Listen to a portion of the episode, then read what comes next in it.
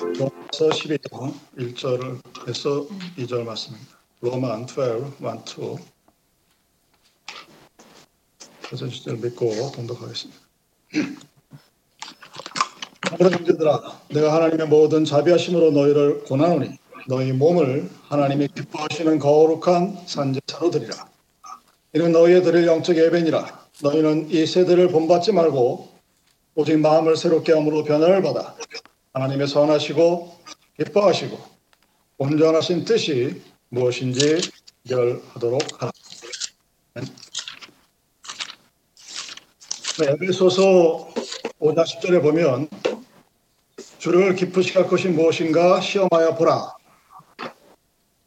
하나님을 시험해 보라고 말씀합니다. 우리가 이렇게 알고 있듯이 어, 구약의 말라기에서 11조에 관해서 하나님께 시험해 보라고 얘기하십니다. 또 다르게 시험할 수 있는 것이 주를 기쁘시게 할 때 어떤 일이 일어날까 시험해 보라고 합니다. 오늘 본문의 로마서 12장 2절 하반절에서 하나님의 선하시고 기뻐하시고 온전하신 뜻이 무엇이든지 분별하도록 하라. 디스선이라고 그러죠. 이것이 하나님이 기뻐하시는 일일까? 좋아하시는 일일까? 하나님께서 나에게 향한 온전하신 뜻인가? 분별할 수 있고 알 수 있는 그런 어, 어떤 삶을 살라고 하는 얘기입니다. 대사두세 많은 사람들이 자기를 위해서 삽니다. 자기만을 위해서. 그런 사람들도 많고 또 어떤 사람들은 남편을 기쁘기 위해서 전념하는 사람이 있고 또 어떤 사람은 아내가 자기 인생의 최우선인 사람도 있습니다. 물론 자녀를 위해서 살아가는 그런 사람들도 있고 또 어떤 자녀들은 부모를 위해서 살아가는 그런 자녀들도 있습니다. 나쁘지 않은 삶인 것 같은데 그런 삶을 살게 되다 보면 언젠가 채워지지 않는 무엇이 있다는 것을 알게 됩니다. 하나님이 우리가 말씀하시는 것은 자, 너희들의 삶 속에서 하나님께서 선하게 보시고 기뻐하실 일이 무엇인지 분별해서 매일매일 살아가라고 얘기합니다. 그리고 그런 삶으로서 하나님을 시험해 보라. 이렇게 말씀하십니다. 하나님 믿는 성도들은 자기들의 남편과 아내, 부모, 자녀들을 기쁘게 하는 삶, 삶이 중요하지만 그것보다 더 중요한 것은 나의 창조자이고 주권자 되신 하나님을 기쁘게 해드리는 것입니다. 어떤 의미에서 나의 삶이 하나님을 기쁘시게 하면 나와 내 가정과 나와 관계된 모든 사람들의 삶이 기뻐지는 그런 삶을 살 수 있다는 얘기입니다. 우리가 지금 살고 있는 이 미국은 이민자의 나라라고 합니다. immigration nation이라고 그러죠. 그래서 야 이 땅은 원래 내 땅이었어 하고 주장하는 것은 역사를 몰라도 한참 모르는 그런 주장이죠. 초기 이민자들이 종교 자유를 위해서 이 땅에 와서 닥친 것은 추위와 굶주림이었습니다. 수백 명이 건너왔지만 그 중에 소수만 살아남아서 살아남은 자들이 그 해 가을에 토착 원주민이었던 인디언들과 함께 음식을 나눴던 것이 오늘날 우리가 알고 있는 추수감사절의 근원인 것을 우리는 잘 압니다. 이 초기 이민자들이 아메리카 대륙에 건너와서 제일 먼저 한 것이 자기들이 살 집을 짓는 것이 아니었습니다. 제일 먼저 예배당을 먼저 짓고 그곳에 사람들이 모였습니다. 그리고 추위를 이기고 굶주림을 이겨서 농사를 다 짓고 나서 그것을 먼저 먹는 것이 아니라 그 농사의 제일 첫 열매를 하나님 앞에 드리는 추수감사절의 전통을 세웠던 것이 이 미국이라는 나라입니다. 그래서 추수감사절은 미국 장로교회의 전통입니다. 오늘도 마찬가지죠. 우리가 알고 있는 것처럼 나에게 기쁜 일이 아닌데 사람들이 기뻐하지 않는 일인데 하나님이 이 일을 기뻐하실까 하는 어떤 무엇이 있다면 우리는 그곳에 최선을 다해야 합니다. 왜냐하면 그 하나님이 기뻐하시면 결국에는 나와 내 가족 우리 모두가 기뻐할 수 있기 때문입니다. 자, 성경에서 말하고 있는 하나님이 기뻐하시는 사람, 하나님을 하나님이 나의 삶을 기뻐하실까 시험해 보라는 그 사람 어떤 사람입니까? 하나님이 기뻐하시는 첫 번째 유형의 사람은 바로 믿음이 있는 사람입니다. 히브리서 11장 6절 믿음이 없이는 하나님을 기쁘시게 하지 못하나니 하나님께 나아가는 자는 반드시 그가 계신 것과 또한 그가 자기를 찾는 자들에게 상 주시는 이심을 믿어야 할지니라. 말씀하십니다. 당연한 것 같지만 많은 사람들이 믿음이 없는 상태에서도 교회를 다닐 수 있습니다. 그리고 스스로가 기독교라고 생각할 수 있어요. 여러분 11에서 11장 6절에서 믿음이 없이는 하나님을 기쁘시 하지 못하느니 이게 주어가 아닙니다. 어떤 사람이냐? 어떤 사람이 믿음 있는 사람이냐면 하나님이 계신 것 그리고 하나님을 찾는 자들에게 상 주시는 이 그런 하나님을 믿는 자들이 그러니까 하나님을 믿는데 어떤 하나님을 믿느냐? 나를 도와주신 하나님을 믿는 것이 아니라 그가 리빙가 살아계셨고 내가 하나님을 찾았을 때 하나님이 나에게 상 주신 것을 믿는 사람, 그런 믿음이 있는 사람이 하나님을 기쁘시게 하는 자라는 사실입니다. 그럼 사람들 간의 사이에서 제일 불쌍한 사람이 누구냐 하면 아무리 말을 해도 믿어주지 않는 사람이에요. 저 사람이 무슨 얘기를 하면 아무도 안 믿어요. 본인만 모르지. 사람들이 앞에서 아무 소리 안 하고 웃으니까 저 사람들이 내 말에 설득되는 걸로 착각하는 그런 분들을 굉장히 제가 많이 봅니다. 정말 안타까운 일임에도 불구하고 자기가 한 말을 상대편이 믿지 않는다는 사실을 본인은 모릅니다. 근데 여러분, 누군가 나에게 얘기를 했을 때 그 사람의 말을 내가 믿고 의지해주고 기뻐해주면 그야말로 크나큰 애정이죠. 친구들 간에 우정이 될 수 있고 부부간의 사이에서는 신뢰가 될 수 있습니다. 마찬가지로 하나님은 지금 당신을 믿는 사람을 기뻐합니다. 하나님이 계신 것을 믿고 하나님의 말씀을 믿고 하나님께 기도하면 들어주실 것을 믿고 살아가는 사람을 하나님은 기뻐하십니다. 예수님이 하나님의 아들이다. 내 대신 십자가에 피 흘려 죽으시고 나를 구속하고 원하신 분임을 믿었을 때 그 믿음으로 살아가는 사람들을 하나님께서 기뻐하신다고 하는 사실입니다. 우리는 그 대표적인 경우가 창세기 15장 6절에 아브라함이 여호와를 믿으니 여호와께서 그 이를 그의 의로 여기시고 아브라함이 하나님의 의로운 자로 여겨지는 것은 단 한 가지 이유입니다. 여호와를 믿었기 때문입니다. 아브라함이 착한 일을 많이 해서 하나님께서 기뻐하신 것이 아닙니다. 우리 성경을 제대로 보지 않고 지나가는 사람들은 아브라함에 대해 순종을 얘기합니다. 그리고 아브라함이 하나님이라고는 믿음의 계보를 얘기합니다. 그러다 보니까 아, 이 아브라함이라는 사람은 아무런 결점도 없이 아주 하나님의 앞에서 하나님 말씀을 아주 잘 순종한 그런 사람으로 착각을 합니다. 네, 여러분. 장세기 15장 전후를 읽어보세요. 이 아브라함이라는 사람은 세상을 살아갈 때 하나님이 제일 앞에 있었던 사람이 아닙니다. 어떤 상황이 닥쳤을 때 그 상황 속에서 내가 살아갈 방법을 먼저 찾았던 사람입니다. 자기가 살기 위해서 자기 아내를 누이라고 속이고 하나님께서 다 떠나라고 그랬는데 다 떠나지 못하고 아버지를 끌고 가는 인간으로서는 어찌할 수 없는 것 같지만 하나님 입장에서 봤을 때는 절대적인 순종을 하지 않은 그런 사람이었습니다. 그럼에도 불구하고 왜 성경이 아브라함을 믿음의 아버지라고 부르느냐? 온전한 믿음은 분명히 아니었습니다. 불완전한 믿음이었고 완벽하다고 할 수 없었지만 그럼에도 불구하고 그 상태에서도 하나님을 믿었다는 것이 하나님이 봤을 때 그것을 의로 여겼기 때문입니다.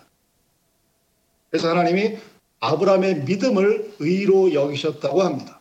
내 믿음이 완전해서가 아니요, 내 순정이 완벽해서가 아니라 하나님이 그것을 연락하여 받으셨기 때문입니다. 예수님이 이 땅에 오셔서 공생애 중에 가장 놀라고 감탄하고 기뻐하고 칭찬한 그 사람이 누구십니까? 우리가 잘 알고 있는 이방인이었던 백부장이었습니다. 아마 지금으로 치면 대대장 정도 되는 중견 간부 정도 되는 그럼에도 불구하고 그는 이스라엘이 아니었던 이방인이었습니다. 젠타일이었음에도 불구하고 그가 예수님의 입장에서 봤을 때는 가장 놀라운 믿음의 소유자라고 얘기합니다. 마태복음 8장 6절에서 주의 내 아인이 중풍병으로 집에 누워 몹시 괴로하나이다. 그래서 예수님이 가서 그럼 내가 고쳐주마 했을 때 그 백부장이 이렇게 얘기하죠. 주여 내 집에 들어오심을 나는 감당하지 못하겠사오니 다만 말씀으로만 하옵소서. 그러면 네 하인이 낫게 쌈나이다. 마태복음 8장 8절. 예수가 그 이야기를 듣고 너무나 놀라서 그를 따르는 제자들에게 이렇게 말씀하십니다. 내가 진실로 너에게 이르노니 이스라엘 중 아무에게서도 이만한 믿음을 보지 못하였노라. 하시고 가라 내 믿은 대로 될지어다. 라고 하시니 하인이 즉시 나왔다. 하고 마태복음 8장 10절과 13절에 기록이 되어 있습니다. 예수님이 이 백부장을 칭찬한 이유가 뭡니까? 그는 이스라엘 백성이 아니었습니다. 선택받은 백성이 아니었어요. 혈통이 좋지도 않았고 백부장 정도 되면 그렇게 재물이 많다고 할 수도 없고 학식이나 도덕적으로 훌륭한 즉 세상적으로는 그렇게 칭찬받을 만한 그런 사람은 아니었음에도 불구하고 그 믿음이 얼마나 큰가 기뻐하신 것이죠. 그냥 말만 하셔도 굳이 오지 않으셔도 그 믿음은 남이 하는 것을 봤을 때 쉬울 것 같지만 본인이 할 때는 절대로 쉬운 믿음이 아닙니다. 그래서 그 큰 믿음으로 하나님에 대한 절대적인 신뢰가 하나님을 기쁘시게 할 수 있었습니다. 여러분이 하나님을 조금 믿으면 하나님이 여러분을 조금 기뻐하시는 것과 마찬가지죠. 여러분들 기도할 때 정말 하나님 앞에 믿음을 달라고 기도하십시오. 기도는 내 믿음이 아니라 하나님으로부터 온다는 사실을 알면 우리는 기도할 때 하나님 내 마음의 지평을 넓혀서 야고보 제가 얘기한 것처럼 세상의 것을 넓히는 것이 아니라 내 마음의 지경을 넓혀 큰 믿음을 가지고 하나님을 기쁘게 할 수 있는 그런 기도를 할 수 있는 여러분들이 되기를 바랍니다. 하나님이 기뻐하시는 두 번째 유형의 사람은 회개하고 하나님께 돌아오는 자입니다.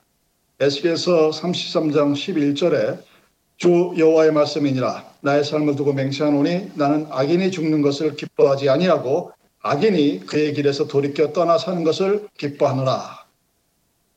하나님이 아무리 흉악한 죄인이라도 그 죄 때문에 멸망하고 죽는 것을 기뻐하지 않는다고 그랬습니다. 슬퍼하십니다. 오히려 그가 죄에서 돌이켜 구원받는 것을 기뻐하신다고 말씀하십니다. 그리고 그 이야기를 누가 보면 15장에 세 가지 비유를 들어서 연속적으로 설명하고 있습니다. 어떤 사람이 양 100마리가 있었습니다.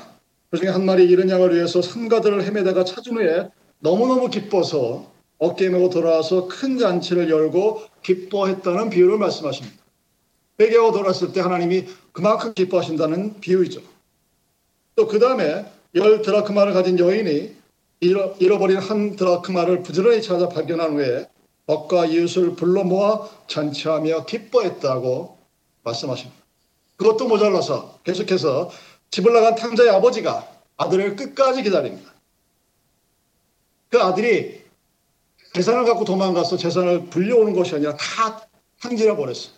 그리고 몸도 마음도 다 황폐화돼서 돌아왔지만 돌아온 그 아들을 붙들고서 온 동네 사람들 불러놓고 큰 잔치를 베풀어 기뻐했다는 이유를 말씀하십니다. 한 죄인이 회개하고 돌아왔을 때 하나님이 기뻐하시는 것입니다. 우리들의 마음에 여러분들 항상 잊지 말아야 될 것은 예수님이 십자가 달려 들어왔을 때 오른쪽과 왼쪽에 있는 도덕이 하나는 구원받고 하나는 죽었을 때 저를 비롯한 많은 목회자들이 그것을 부끄러운 구원이라고 얘기합니다. 아, 저런 식으로 구원받지 말자. 우리는 하나님께 평상시 잘 살자. 틀린 말은 아닌데 공원 앞에 부끄러운이라는 어젝티브를 집어넣을 수는 없다는 얘기입니다. 그래서 하나님이 하시는 일이에요. 우리가 볼 때는 아 저런 삶은 참 하나님 앞에 부끄러운 삶인 것 같지만 하나님은 그가 죽는 그 순간에 하나님을 바라보고 하나님 앞에서 돌아온 그것을 보고 기뻐하시고 즐거워하신다는 사실입니다. 그가 비록 살인을 하고 강도를 하고 도적질을 하고 창렬을 할지라도 회개하고 돌아오면 하나님께서 이보다 더 큰 기쁨이 없다고 말씀하고 계시는 것입니다. 그럼 회개라는 것은 바로 즉시해야 돼요. 내가 뭔가 잘못한 것 같다. 다른 말로 내가 뭔가 길티를 느꼈을 때 바로 그것을 해야만 합니다. 뭔가 잘못된 것이 있다고 느끼면 바로 그 순간 회개하고 기뻐하면 하나님께서 우리를 기뻐하십니다. 해결하지 못하는 사람의 핑계 중에 하나가 뭐냐면 내가 죄를 많이 지어서 하나님 앞에 염치가 없습니다. 그래서 내가 회개를 못하겠습니다. 내가 하나님 앞에 너무 창피해서 하나님께서 나를 속상해 하실까봐 못하겠습니다. 그런 이유를 가지고 회개하기를 미루는 사람들이 있습니다. 그런 사람에 대해서 스펄전이 이렇게 얘기합니다. 하나님의 달력은 오늘이요. 마귀의 달력은 내일이다. 라고 말합니다. Calendar of God is today. Satan's is tomorrow. 회개는 여러분, 내가 뭔가 느꼈을 때, 알아차렸을 때 바로 즉시 하셔야 됩니다.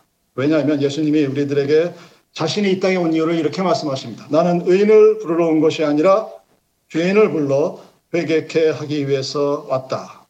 하나님은 회개하고 돌아오는 자를 완벽한 믿음을 우리에게 요구하는 것이 아니라 무엇인가 잘못된 것을 알았을 때 바로 내오치고 돌아오는 사람들을 기뻐한다는 사실입니다. 하나님이 기뻐하시는 세 번째 사람은 말씀에 순종하는 사람입니다. 사무엘상 15장 22절 사무엘이 이르되 여호와께서 번제와 다른 제사를 그의 목소리를 청정하는 것을 좋아하심 같이 좋아하시겠나이까 순종이 제사보다 낫고 듣는 것이 수량의 기름보다 나으니 라고 말씀하십니다. 하나님이 이스라엘이 아멜렉과 싸웠을 때 모든 우양이나 생명은 다 없애버리라고 했는데 사울왕이 보니까 죽이기엔 너무 아까운 거예요. 살찌고 기름진 양을 살려서 데리고 왔을 때 사무엘이 묻습니다. 왜 하나님 말씀대로 순종하지 않았습니까? 사울이 대답합니다. 하나님께 제사 드리려고 그랬습니다. 하나님께 좋은 것을 바치려고 그랬습니다. 하나님이 기뻐하실까봐 그랬습니다. 거기에 대한 대답이 사무엘 선지자가 한 말이 그것입니다. 순종이 제사보다 낫고 듣는 것이 수당의 기름보다 나으니라고 했습니다. 하나님 말씀에 거역하는 것. 여러분 신구약을 통틀어서 그 모든 사람들의 잘못이 어디에 있냐면 하나님이 하라는 그대로 따르지 않았기 때문입니다. 모세는 말로 하라고 그랬는데 지팡이를 내려쳤고 아브라함은 친척 본토 아비 집을 떠나라고 그랬는데 아버지는 데려갑니다. 친척을 데려갑니다. 제 고집대로 하는 것, 바로 그것이 우상을 섬기는 겁니다. 여러분, 철하지 않았다고 해서 내 믿음이 온전한 것이 아니라 하나님 말씀에 철저하게 순종하지 못하는 것이 바로 우상을 섬기는 것과 마찬가지입니다. 그래서 하나님은 순종하지 아니하는 사람을 기뻐하지 않습니다. 여러분, 순종하는 자녀들이 부모를 기쁘게 하죠. 여러분, 부모님들이 자녀들을 바라보면서 아마 싫은 소리를 한다 하더라도 그 싫은 소리가 자녀가 잘못대로 가는 소리는 절대 아닐 거예요. 그럼에도 불구하고 대다수의 자녀들은 그것을 잔소리로 여깁니다. 그랬을 때 부모의 마음이 어땠을까? 그것을 안다면 여러분들이, 우리들이 하나님 말씀에 순종하지 않았을 때 하나님이 과연 우리를 어떻게 바라보실까를 생각해 보시면 됩니다. 그래서 나의 모습을 바라보면서 나의 자녀들의 모습을 바라보면서 하나님이 나를 바라보는 모습을 유추해 볼 수 있는 그래서 하나님의 말씀에 온전히 순정 할 수 있는 우리들이 되기를 바랍니다. 하나님이 기뻐하시는 그 다음에 유해형의 사람들은 공평과 진실을 행하는 사람들입니다. 자문 21장 3절을 보면 공의와 정의를 행하는 것은 제사 드리는 것보다 여호와께서 기쁘게 여기시느니라 라고 말씀하셨습니다. righteousness, justice를 말하죠.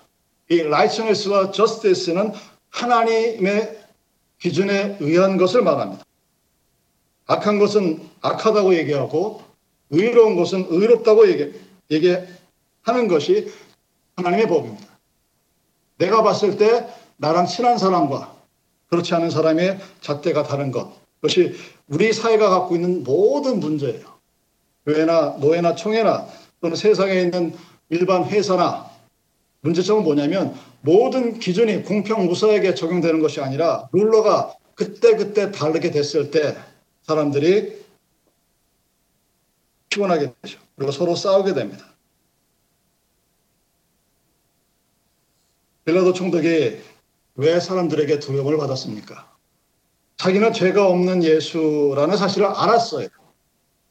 그럼에도 불구하고 대중들이 무서웠습니다.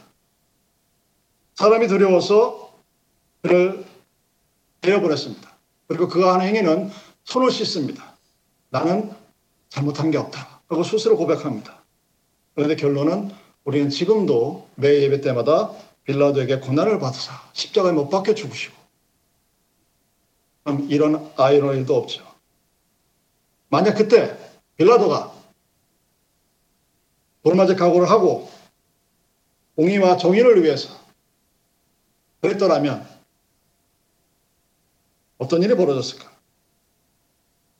우리는 양심이라는 것이 있습니다. 그 양심을 통하여 들리는 진실한 하나님의 음성을 들을 수가 있습니다.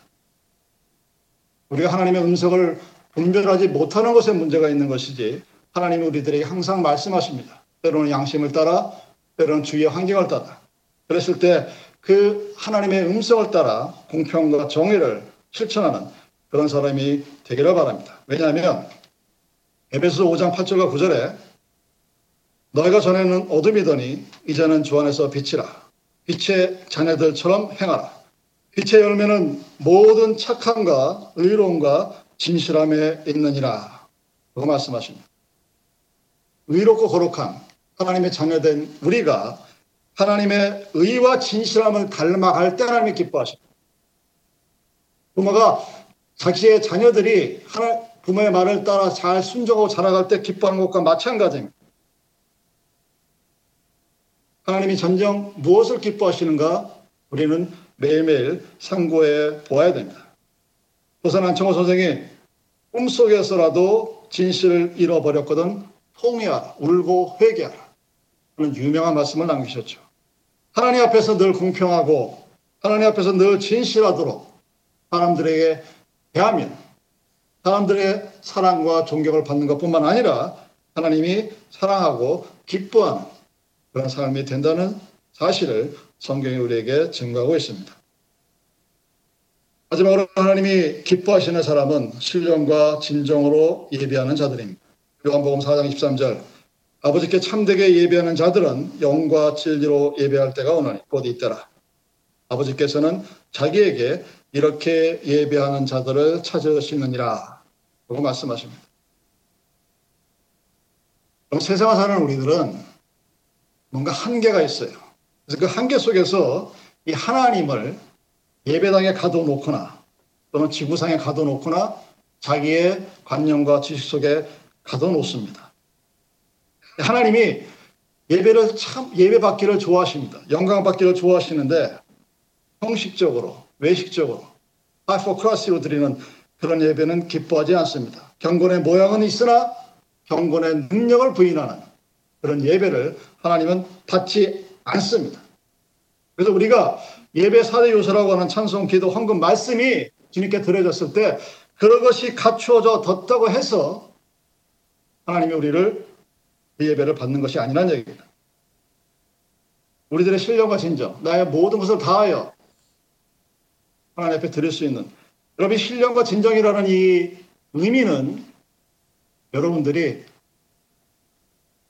이제 더 이상 살아서 예배 드릴 수 없는 그때 드리는 그 예배의 모습을 말합니다. 마치 오늘이 지구의 마지막인 것처럼, 마치 오늘이 나의 마지막인 것처럼 하나님 앞에 드리는 그 예배를 하나님께서는 원하시는 것입니다. 여러분 사무엘서에 나오는 제사장 엘리를 보십시오. 아주 유명한 제사장이죠. 아들 흠니와 바하나스가 제사를 업신여깁니다. 제사장의 아들임에도 불구하고 자기 아버지가 드리는 제사를 아주 우습게 합니다. 음란한 짓을 하고 하나님을 업신여기는 행위를 주저하지 않습니다. 전쟁터에 나가서 둘 다 전사합니다.